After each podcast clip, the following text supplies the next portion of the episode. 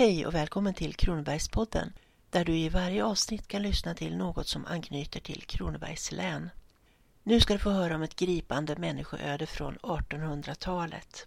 Om en man som hade mycket emot sig men som förmådde åstadkomma så oerhört mycket. År 1842 kom folkskolestadgan som syftade till att ge alla barn baskunskaper i olika ämnen. De olika socknarna var skyldiga att sörja för denna undervisning. Braå som var mycket eftersatt vad gäller vägnät och kommunikationer låg emellertid väldigt långt framme i undervisningshänseende. För här fanns läraren Måns Håkansson Vidén, född på valborgsmässoafton 1806, som var den första skolläraren i socknen och hade börjat undervisa privat från 1827, 21 år gammal, men som ambulerande skolmästare för Sjösås socken från 1829. Under biskopsvisitationen i Sjösås två år senare begärde biskop Esaias Tegnér att Vidén skulle bli skollärare för hela pastoratet. Vidén var självlärd som lärare men ville när folkskolereformen kom skaffa sig riktig lärarkompetens och sökte därför in till Växjö folkskoleseminarium. Men han fick avslag därifrån av dåvarande föreståndare Wallberg med hänvändelse till att han hade ett kroppsligt lyte i och med att han var halt.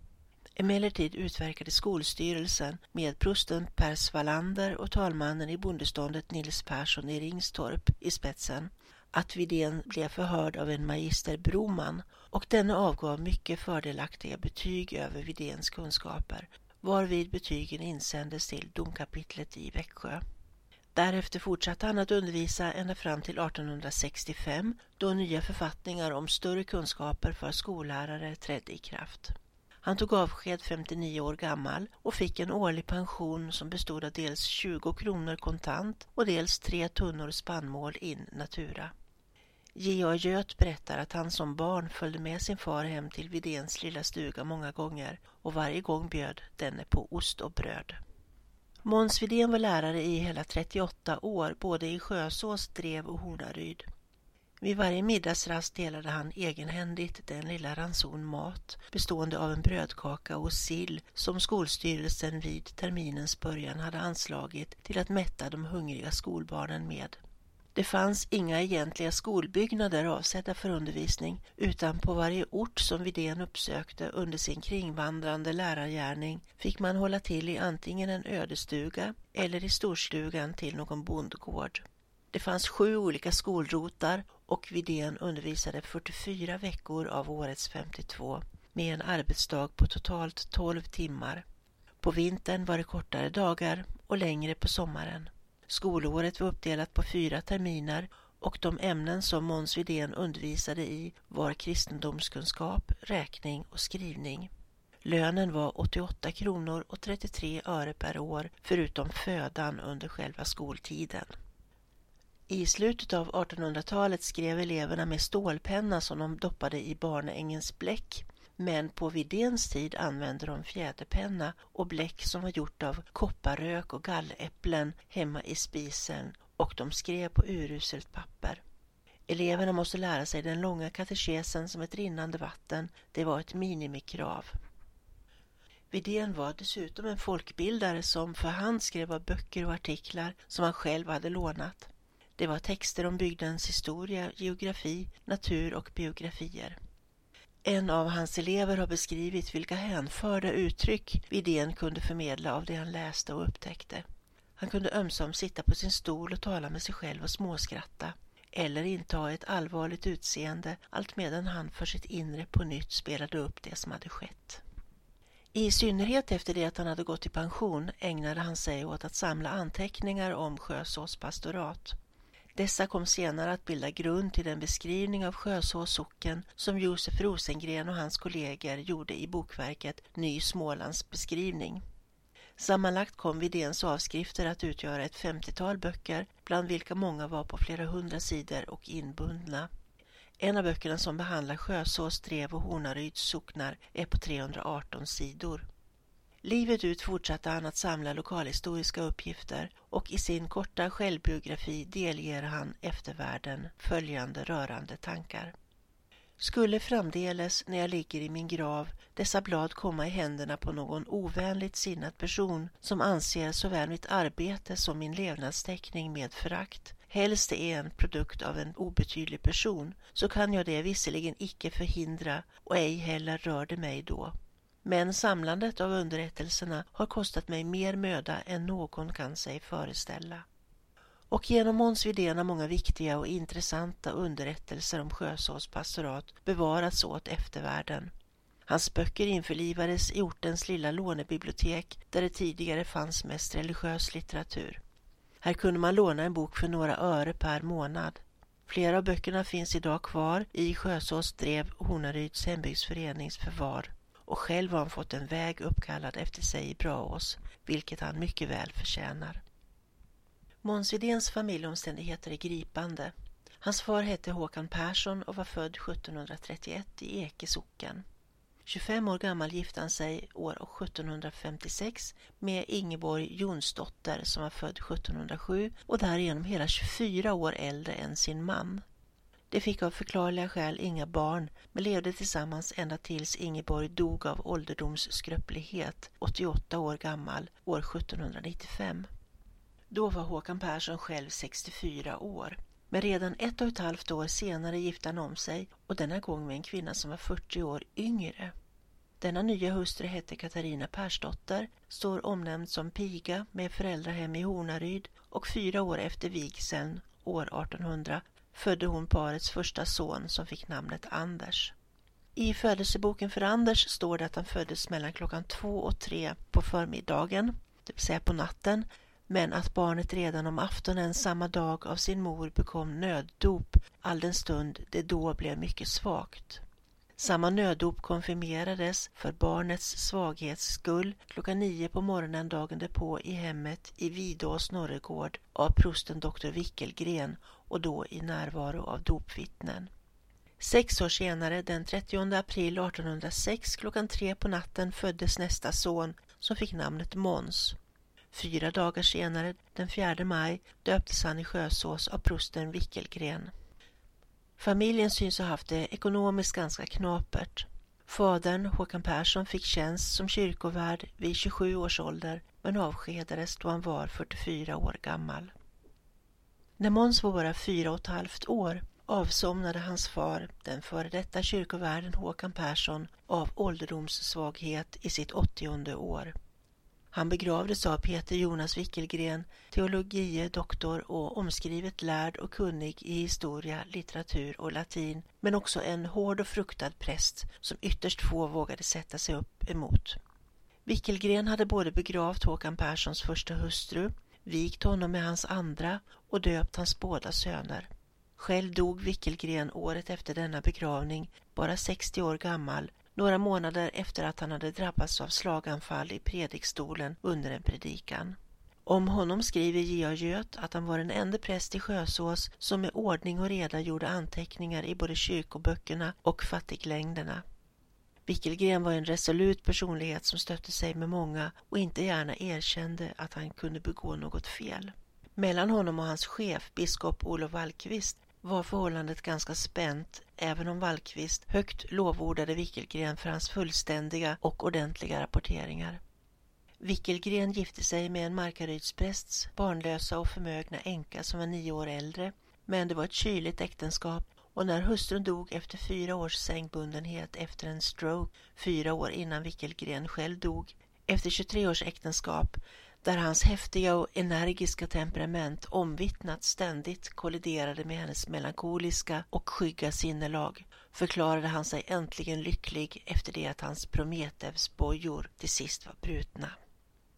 Hans hetska utfall gentemot hustrun orsakade också en långvarig ovänskap mellan Wickelgren och baron Adolf Fredrik Rappe på Drättinge gård. Nåväl, tillbaka nu till Måns Widén och hans familj.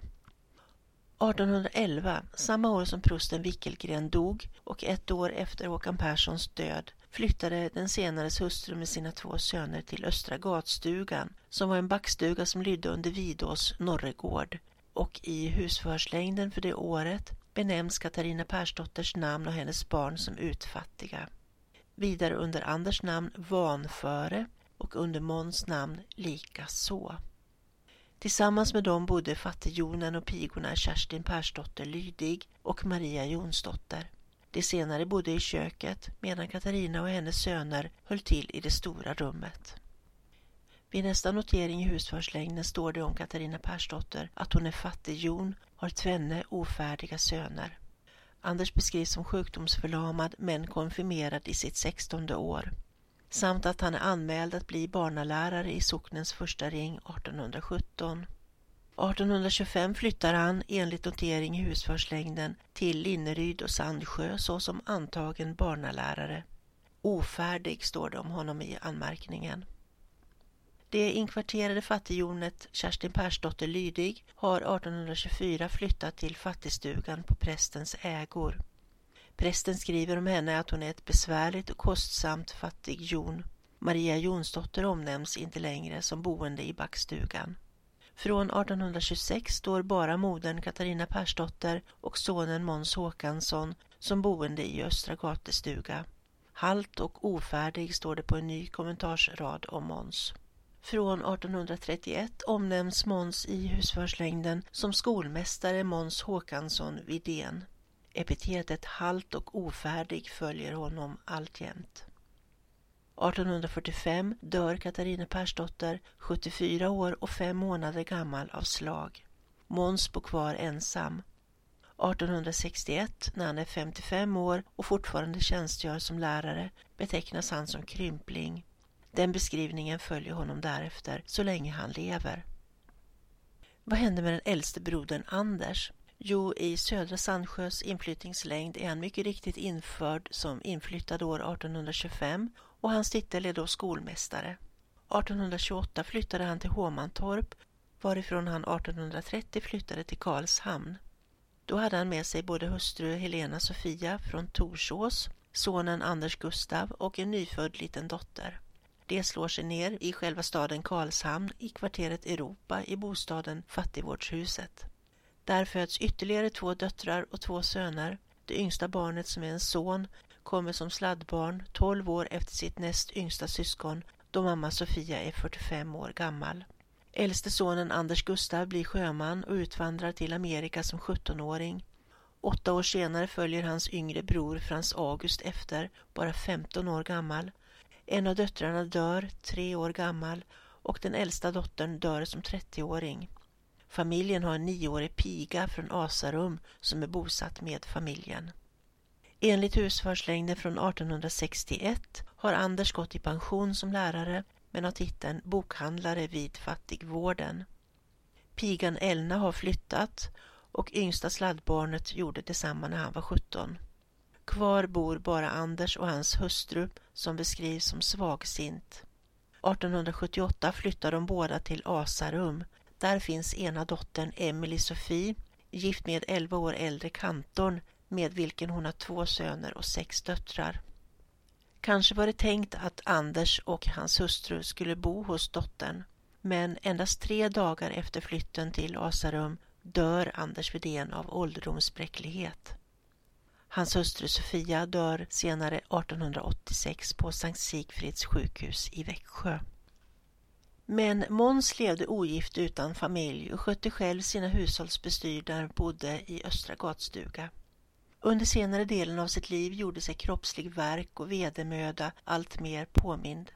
Men han hördes aldrig knota över vare sig öde eller faktiska omständigheter. Han visade alltid ett lugnt, glatt och gemytligt humör. Han hade ett värdigt uppträdande och möttes på samma sätt av aktning och vördnad.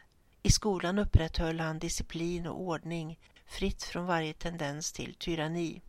Tvärtom syntes han älskas arbetet i skolan och visade alltid en faderlig omsorg för sina skolbarn och särskilt för de fattiga. Han var en god lutheran som ville fostra sina elever till att bli goda samhällsmedborgare. Han hade flera honnörsord såsom frukta Gud och ära konungen, sök att tjäna och gagna ditt fosterland, var laglydig, öva rättfärdighet, följ sanningen, sky list och svek och hans egen livsinställning var att tillämpa sund hushållning och sparsamhet, att förtrösta på Guds hjälp och att med sinneslugn möta såväl glädje som sorg. Den 22 mars 1881, när han var 74 år, 10 månader och 22 dagar gammal, dog han hemma i sin säng.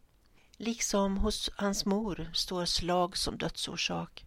Man läser om honom att han avsomnade på sitt ensliga läger likt ett barn som slumrar in i modersfamnen. Förmodligen avled han plötsligt utan att dessförinnan ha varit sjuk. Slag i släktforskningssammanhang betyder inte alltid slaganfall, det vill säga stroke, hjärninfarkt eller blodpropp i hjärnan. Knappt två veckor senare, den 3 april, begravdes han i Sjösås.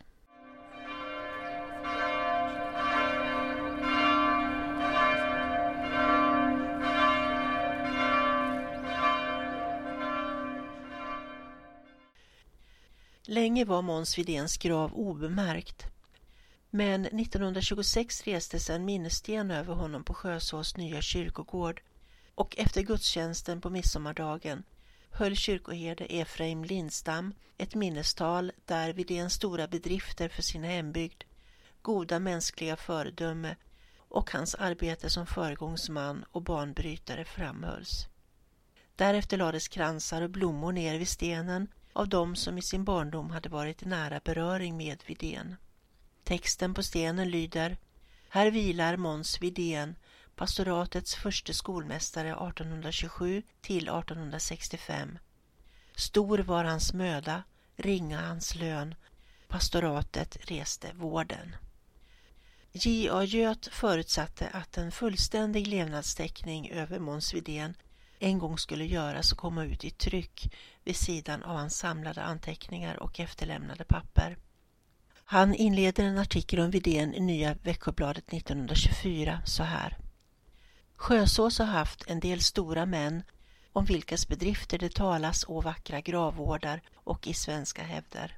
Alla dessa, hur mycket de än utfört för sin födelsesocken eller donerat till densamma, synes mig dock ha varit mycket små i jämförelse med Vidén och hans livsverk. Arbetet med att i skrift dokumentera Måns Widéns liv och insatser kvarstår. Denne man är väl värd att bli ihågkommen. Hela hans och hans familjs liv är för övrigt ett vittnesbörd om helt andra livsomständigheter än vad vi idag kan föreställa oss. Jag som av närmast besatthet av Måns Widén har rotat i böcker, tidningslägg och kyrkoarkivalier heter Ella Styv och arbetar på Växjö stadsbibliotek. Biblioteket är alltid en plats där man kan hitta intressant forskningsmaterial. På återhörande. Hej!